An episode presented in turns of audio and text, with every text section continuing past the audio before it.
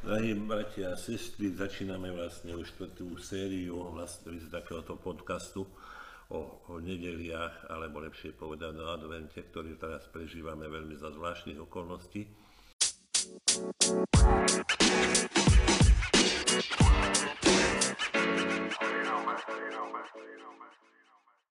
Minule sme hovorili o práve o prorokovi Izaiášovi, akej ťažkej dobe žil, ako vlastne vyformoval seba samého, ale aj spoločenstvo, ktoré vlastne e, bolo, boli podobné časy ako teraz a vedeli sa tieto časy prežiť, prekonať. A toto je taká pre nás výzva. Ďalšou osobou alebo personou, ktorá vystupuje počas adventu ako hlavná hrdinka okrem Jana Krstiteľa Izaiáša je Pana Mária, ale ešte by som dokážem spomenúť aj svetov Jozefa, ktorý sa nachádza v ošemetnej situácii, že je zasnúbený a nerozumie tomu, čo sa okolo neho deje. Vyriešil bravúrne svoju situáciu, pretože vlastne vedel čakať. Toto nám niekedy veľmi chýba. Keby riešil hneď horúcou hlavou z ostra a začal by riešiť panu Máriu, neviem ako by to skončilo aj v dejinách ľudstva, aj v dejinách spásy, ale pretože bol otvorený aj pre nadprirodzené veci, ktoré nám niekedy chýbajú, vlastne dostalo sa mu poznania a povedať, ako vieme zo svätého písma, dáš meno tomuto dieťaťu Ježiš. Je to muž veľký, veľmi spravodlivý, tichý, nenápadný. Vyzývam mužov, aby sme si ho častejšie čítali, tohto chlapa, ktorý jednoducho bol možno na naše pomery inžinier, nosil vlastne diplom za uchom. Viete, že niekedy tesári, stolári alebo mm, murári alebo stavitelia nedostávali diplom na vysokých školách, ale ho nosili za uchom. A každý, kto vedel, keď prechádzal, že má za uchom driesku, tak jednoducho zistil, že to je staviteľ a toho si objednal a podľa toho vlastne sa robili aj zákazky. Hovorí sa, že aj s Ježišom robil veľké mesta, aj ktoré e, okolo Nazaretu, ktoré boli pohanské, čiže bol známy staviteľ asi. Dneska by sme nazvali vedúci stavby alebo riaditeľ nejakého, nejakej SROčky.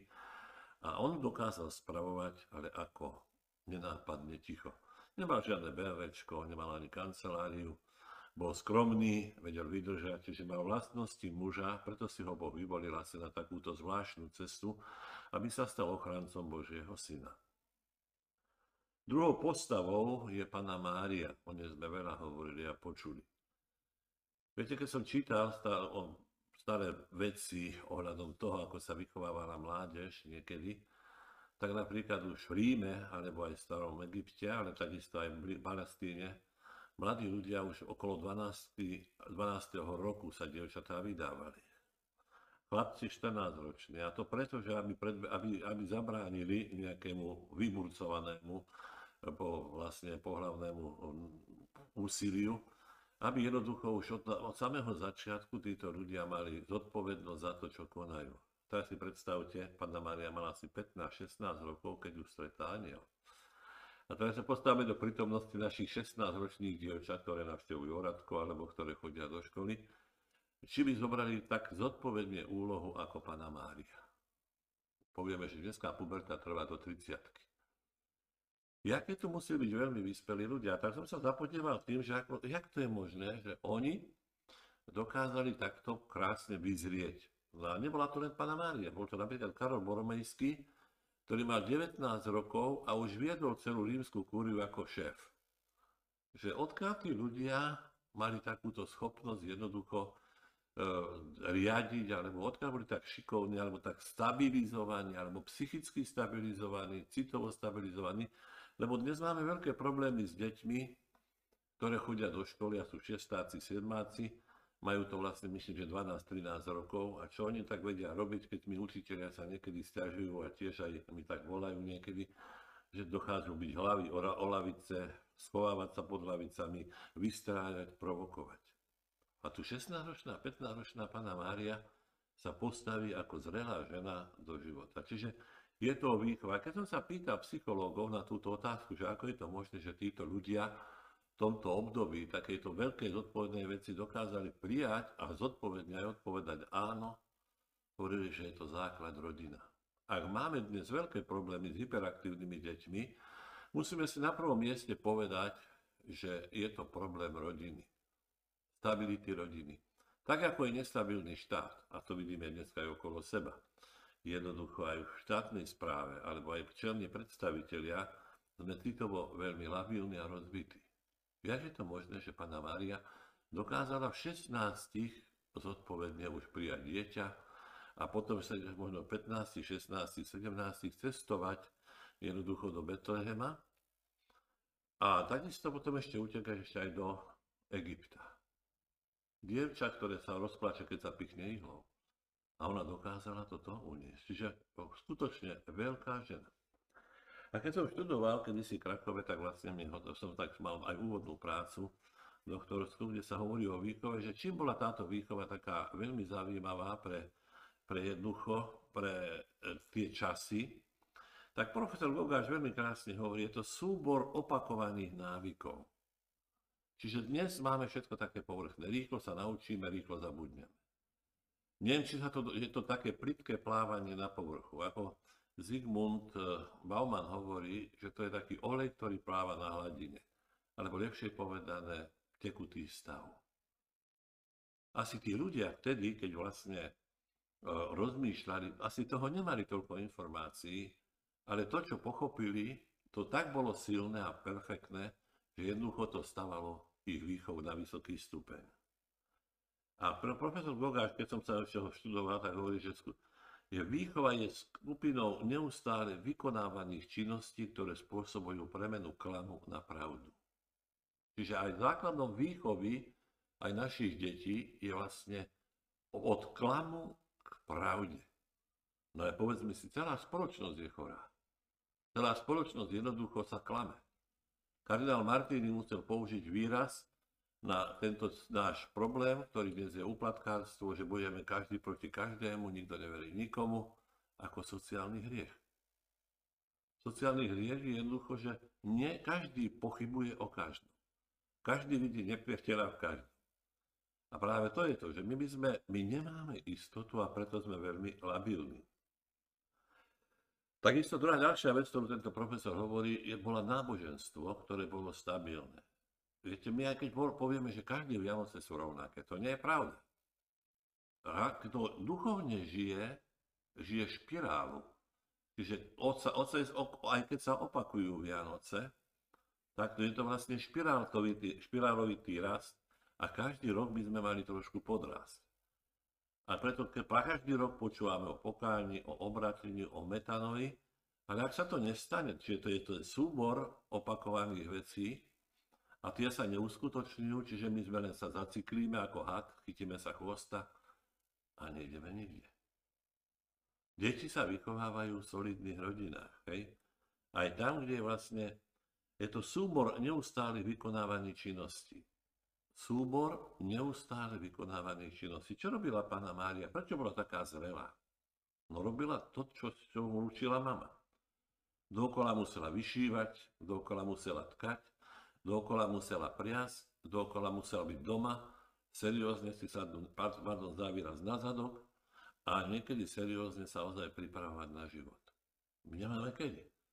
Lietame, chodíme, našťastie ešte máme aspoň trošku lockdown, že nás to trošku obmedzí, aby sme mohli skutočne prehlbiť a prežiť tento duchovný život. Takže aj vám tak prajem, ak chceme vychovať naše deti, dajme im čas. A druhú vec, ktorú som chcel povedať, že vlastne najväčšie problémy máme s puberťákmi teraz, ako chcel by som sa dotknúť, alebo nie. Tak, tak aj ešte vrátim sa k tej výchove.